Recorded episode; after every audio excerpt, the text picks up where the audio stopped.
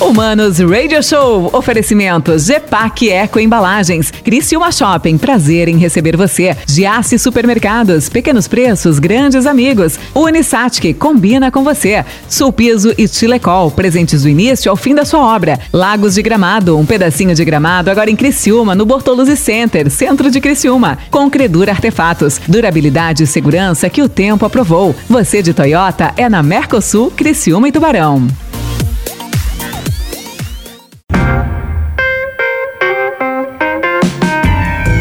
Hello, manos, Mano Dal Ponte que vos fala, Manos Radio Show aqui na 92. A música nos conecta, as boas entrevistas também e a mentoria. Eu adoro essa palavra mentoria. Eu acho essa palavra bonita, eu quero que ela me explique o que é.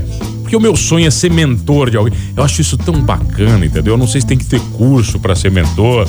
Ela, ela, ela tem tantas nomenclaturas para ela. Eu já eu conheci esta figura que está comigo né? Como psicóloga, eu acho, acho que foi mais ou menos isso. Letícia Zanini, uh, como você se define hoje? Porque eu nem sei mais como definir você. Você é uma pessoa que incentiva pessoas. Então, mano, boa tarde. Boa tarde. É um prazer, né, te rever e estar tá aqui contigo. É, eu me intitulo psicóloga. Tá, psicóloga. Tá? Psicóloga e termina assim: mentora de líderes, educadora executiva. Ponto que é o que eu faço, né? Eu educo pessoas, ajudo pessoas a compreenderem melhor os seus comportamentos e redirecionar. Não vendo milagres, né? Não acredito em milagres em termos de comportamento, então eu trabalho assim bem focada dentro dessa nomenclatura. Olê, quando, quando a gente começa a trabalhar nesse processo de desenvolvimento é, profissional nosso, é, ou seja, nos vender para o mercado como um produto, e nós temos que vender a gente muito bem, né? Quer dizer, somos o nosso melhor produto, teoricamente, né? Quando você se intitula mentora, e é uma pergunta para psicóloga também, como é que você não deixa isso soar, entre aspas, prepotente para você? E de você entender o seu papel perante um indivíduo que você está ajudando? Acho essa pergunta show de bola, assim. Eu pensei Primeiro, nela agora, não tá, acabei de vir não, na cabeça. Não pensasse antes, né? Agora a gente conhece.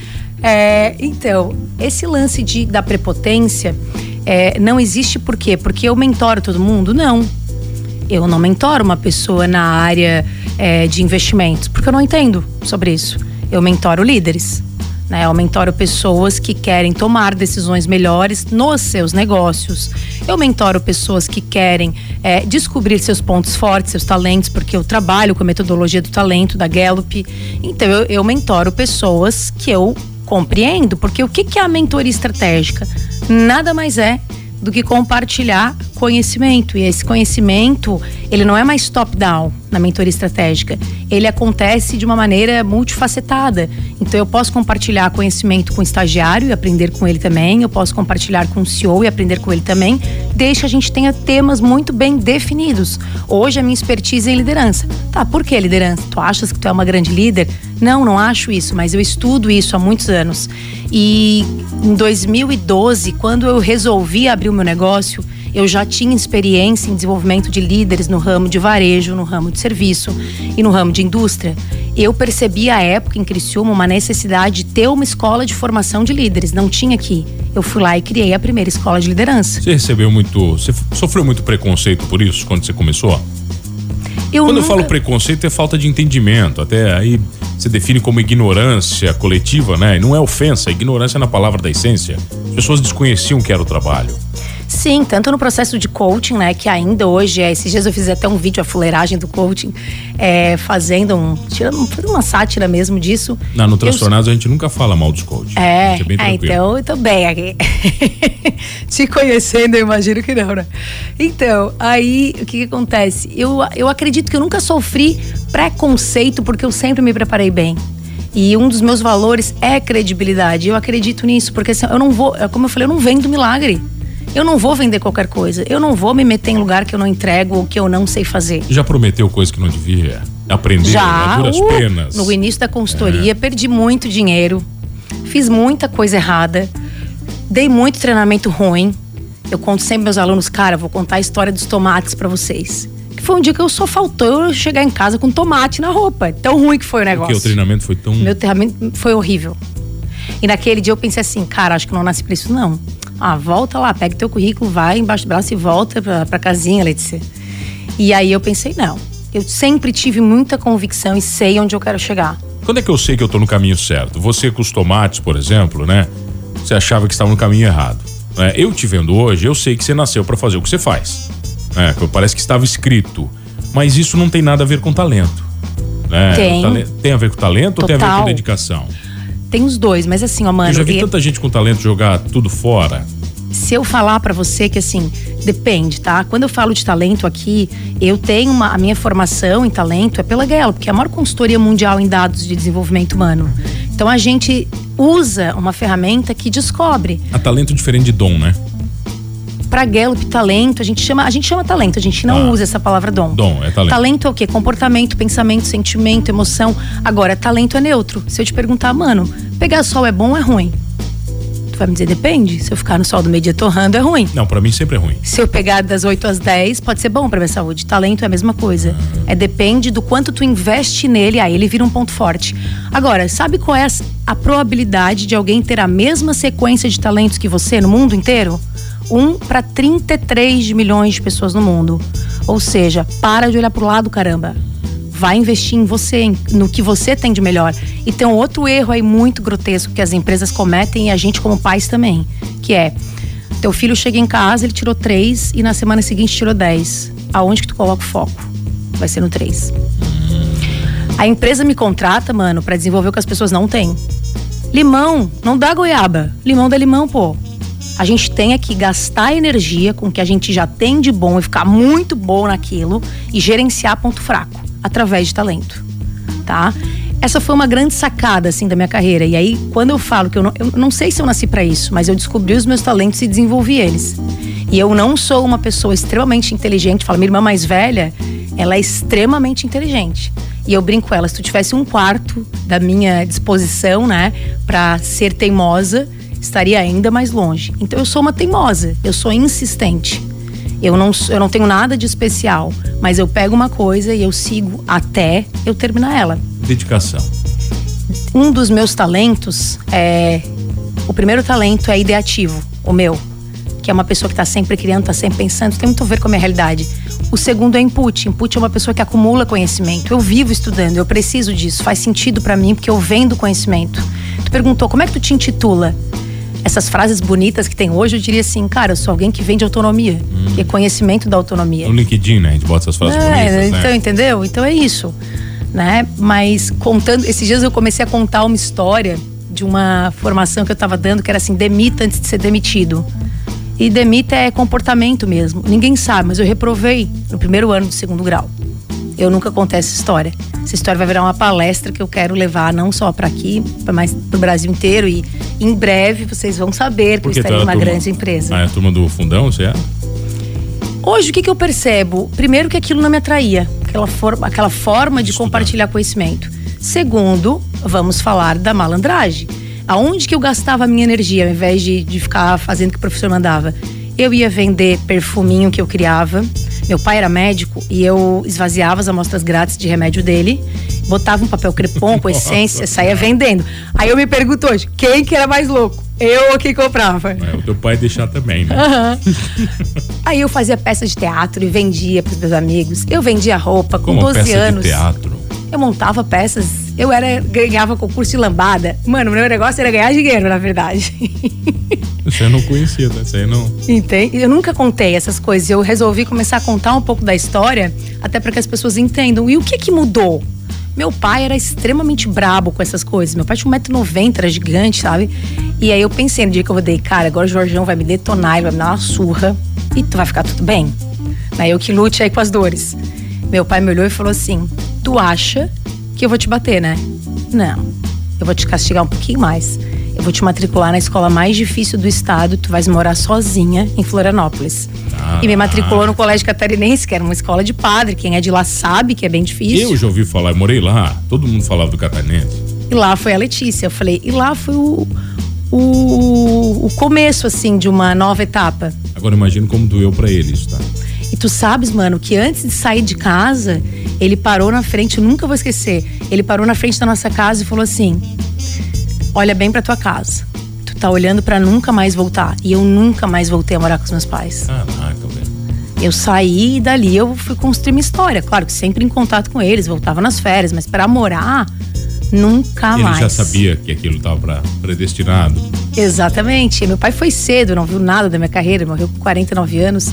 É, mas hoje eu vejo que aquela, aquele castigo que ele resolveu me dar foi o castigo mais educativo que eu poderia ter recebido. Né? E de certa forma ele também estava me dando conhecimento que me gerou autonomia. E ali eu comecei, assim, parar de me comparar com a minha irmã, que sempre foi crânio. Os professores chegavam e falavam: Tu tem que ser igual a Gabriela. Aí chegava final de semana, a Gabriela queria mostrar o boletim, eu falava assim: Não, tu não vai mostrar, porque eu não podia mostrar o meu, que acabar o final de semana da Sim, família, né? Comparar os dois. E aí foi isso, assim. Então eu, eu decidi fazer psicologia. E aí, de novo, vem a história do posicionamento, né? Eu Aí você conta a história na volta, a Tá. história do posicionamento. Ela tem o prazer de receber ela.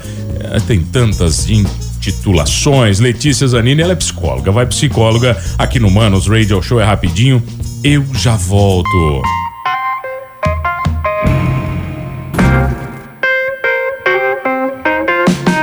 Voltamos, senhores. Aqui na 92 a música nos conecta e as boas entrevistas também. Um abraço especial, meu querido amigo, o chefe Alano, tá sempre na escuta da 92, tá? E ela está comigo aqui. Já tive o prazer de entrevistá-la tanta, mas tantas vezes. Fiz vários trabalhos com ela. Letícia Zanini, ela é mentora e psicóloga. Olê, estamos falando do quê? Quando a gente sai pro intervalo? A gente tava falando Eu da história eu- do eu tudo como- dislexia, né? Eu não ah, não, como que é. deixa que eu volto aqui pra casinha. a gente tava falando da história, começou na história dos tomates, daí eu Tá. contei que as pessoas não sabem que foi aprovada, aquela história toda. Aí quando eu falei assim, tá, mas o que aconteceu depois, né? Que eu fui embora pra Florianópolis pra estudar. Daí eu falei, ah, lá eu fiz a minha, o segundo ponto, assim, de é, importante de carreira que hoje eu percebo, né? Claro que na época eu não tinha maturidade pra perceber isso. Mas o meu pai, ele dizia que ele tinha um gol entalado na garganta. Que ele não queria morrer com esse gol, que era ele queria ter uma filha médica. E nós somos em três. Tem a minha irmã mais velha, que é hoje segue a área do direito, a mais nova, a nutrição, e eu fiz psicologia. Mas a promessa que eu fosse fazer medicina era muito grande, assim, porque eu sempre gostei muito mesmo. É, e hoje eu penso, eu não sei se eu não teria sido uma excelente médica, mas na época eu não tinha interesse de estudar o que era exigido para passar no vestibular, né? É, que por isso que eu vejo, a gente tem muito pouco maturidade no início desse processo de decisão. Mas enfim, frustrei meu pai. Eu quero dizer que a gente precisa entender que quando a gente se posiciona, a gente vai frustrar a gente. Nem todo mundo gosta do mano, nem todo mundo gosta do programa, nem todo mundo gosta das minhas palestras, nem todo mundo gosta do meu treinamento. E daí?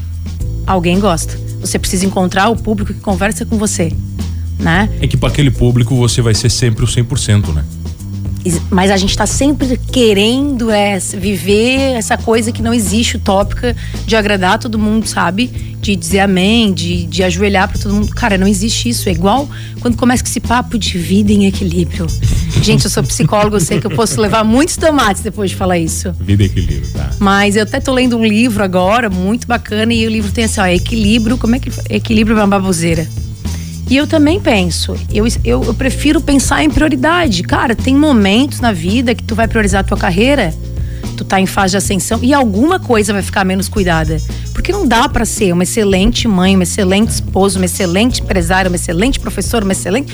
Tá louco. É isso que o mercado vendeu até agora. É por isso que tem tanta gente doente, tanta gente frustrada. Daí olha pro lado, que as pessoas postam e pensa, pá, como é que. Eu escuto muito isso. Como é que tu dá conta? Falei, mas da onde que tu tira que eu dou, meu amigo? Não dou, né? Conta. Não é assim, né? Cai, cai na real. É porque eu, eu trabalho com a minha imagem também. Né? E, eu não, e o Instagram não é meu psicólogo, não vou sair por ali contando todas as minhas mazelas. Para isso eu pago psicoterapia. Mas Né? todo mundo pode ser líder, essa é a palavra. Eu acho que é a pergunta, essa é a pergunta que mais se faz, né? E, todo mundo pode exercer um cargo de liderança numa empresa. E quando eu falo cargo de liderança, às vezes a gente tem noção de virar um gerente ou diretor, né? Aquela coisa que o mercado também nos vendeu, né? Mas não é só isso, né? Tem muito mais do que isso. Não, eu não acredito que todo mundo pode ser. Todo mundo pode aprender as competências de liderança. Eu posso fazer um curso. Posso fazer um curso de palestrante. Isso não significa que eu vou ser a palestrante. Porque tem a ver com os talentos. Tá? Então, existem talentos que nos direcionam e facilitam essa jornada. Nem todo mundo gosta de lidar com gente o tempo todo, nem todo mundo gosta de dar feedback para os outros, nem todo mundo tem paciência para ensinar, nem todo mundo quer trabalhar na colaboração, ou seja, nem todo mundo pode ser um líder. E é isso, assim, a gente vive nesse mundo, todo mundo pode ser todo. Eu, eu acredito naquilo que eu falei antes. Limão dá limão, não dá goiaba. Limão pode fazer o melhor suco de limão. Mas você tem um modelo padrão de um líder ou isso não existe também? É impossível. Né? Tem uma cartilhinha assim, ah, não, um líder tem que ter estes valores, ou também isso é falácia? Mano, é, existem algumas competências que, obviamente, são assim é, muito requisitadas em qualquer cenário. Por exemplo, em qualquer ambiente, um líder precisa ter uma boa comunicação, porque ele vai conversar com gente. Né? Ou mesmo que seja um time pequeno, ele vai comunicar para redirecionar processo, enfim. Então, algumas competências são sim é, muito parecidas. Agora, existe um negócio que chama cultura, cultura corporativa o líder da Google não vai ser o mesmo Google da Librelato, o mesmo líder da Librelato aqui, porque a cultura é totalmente diferente, tá? O nicho público, a forma de fazer as coisas acontecer. Então, não. Cada empresa desenha o seu estilo de líder, que é aquele que funciona. O que, que é funcionar, gente? Dar resultado, né? Empresa vive de resultado. Não vamos romantizar o mercado de trabalho. Isso não significa que chefes são má pessoas e que empresários são é, morcegos, tá? Então, assim, empresas dão resultado para qualquer cenário. Então, um bom líder é um líder que vai se adaptar a uma cultura que ofereça um resultado interessante para que a empresa possa ter o quê? Sobrevivência. Sempre falo, é tudo muito lindo, mas se a última linha da planilha não for verde, não nada vai funcionar. Nada funciona, né? O mais competente de qualquer organizador não vai funcionar nunca. Né? Nunca. E claro, tem, tem muitas coisas que a gente percebe, aí é essa história de olhar para o lado, né? Eu tenho uma formação em FIB. O que, que é FIB? Felicidade Interna Bruta. FIB é um sistema, o botão, ele implantou isso. Ao invés de ter produto interno bruto como única fonte de desenvolvimento, a gente entende que questões psicológicas, sociais de desenvolvimento são métricas para dizer se esse país está em desenvolvimento. É zero carbono no botão. Né? Então, assim, é, existem métricas que a gente faz, são 33 indicadores para dizer. Aí o que, que acontece agora? Tá muito em alta isso, né? Cultura da felicidade. Aí eu vou lá e copio e colo alguns programas. Mas não faz sentido. O que, que adianta eu falar de felicidade e não deixar o teu colaborador nem almoçar, porque o cara tem que fazer 10 uns por dia? Mas a gente tá falando de cultura da felicidade, tá entendeu? falando da Amazon agora, é isso? Você tá pegando o pé da Amazon, é Não, não tô. É, você viu que são umas, umas matérias complicadas da Amazon aí, né? Ah, um exemplo. Um exemplo de uma baita é, empresa. Então, dando assim, pau para tudo que coisa na Amazon, cara. Então, assim, o que, que a gente precisa pensar? Não é só o falar por falar, não é só a ah, líder, aqui temos líderes, escola de líderes, tá, mas espera aí. Por quê? Para que, que a gente quer? Para que, que a gente precisa? E aí simplificar as coisas, eu acho que a gente tá muito assim, ó, ainda eh, no multi, sabe? Em técnicas robustas e às vezes não faz nem feijão com arroz bem feito. Eu gosto sempre de contar uma história. Eu tenho um sobrinho chama Jorge. Uma vez ele me perguntou o que era 360 graus. Então vocês imaginam uma psicóloga tentando explicar para uma criança, na época ele tinha seus 9 anos, o que, que era 360 graus. Quase terminando o livro que eu estava contando para a criança, ele me olha e fala assim: Ah, já entendi. Falei, é, o que, que é, Jorge? Ele dá uma avó? Uma rosquinha. Falei, ótimo! Uma rosquinha. Ah. Então, meu amigo, é, eu entendo que uma das características dos líderes é simplificar o processo de desenvolvimento das pessoas. Não precisa complicar. A vida já é muito complicada. E, e, é, e essa é a complexidade. Porque nós, quando a gente. Eu, tenho, eu falo para meus clientes, né? Quando tem problema, tu cria, né, mano? Tem que ter alguma coisa ali, né? É, falar um palavrão, mas vou me controlar aqui, hum. né? Vou deixar pro transtornado. Ah, deixa. Olha só, e também tu não fica revelando muita coisa, quem quiser te contrata, tá? É tá isso dando aí. palestra de graça também, ninguém é palhaço aqui. Faz o seguinte, Lê, obrigado pela presença, o pessoal te acha onde? O pessoal me acha no Instagram, arroba Oficial, também no LinkedIn, que lá é uma rede que eu fomento todas essas questões, eu né, profissionais. Mais, tá? eu, eu, eu... Eu gosto muito do LinkedIn. A gente conhece muita gente bacana e super humilde, acessível lá. LinkedIn. E o YouTube, que é um canal que a gente tem investido aí para crescer, né? Precisamos crescer lá, então. Nos ajudem a crescer, Leite tá Zanini, né? lá no YouTube. Obrigado pela presença. Obrigado a você que está comigo todas as tardes aqui no Manos Radio Show. Essa entrevista com certeza vai pro Spotify, você acessa lá. Segundo meu produtor Fernando Choque, vai em um ou dois dias. Ele tá rápido agora, ele tá gigante nas atualizações. Obrigado a você que está comigo sempre no Manos Radio Show. Aqui na 92 somos todos líderes, nem todos, mas somos todos humanos.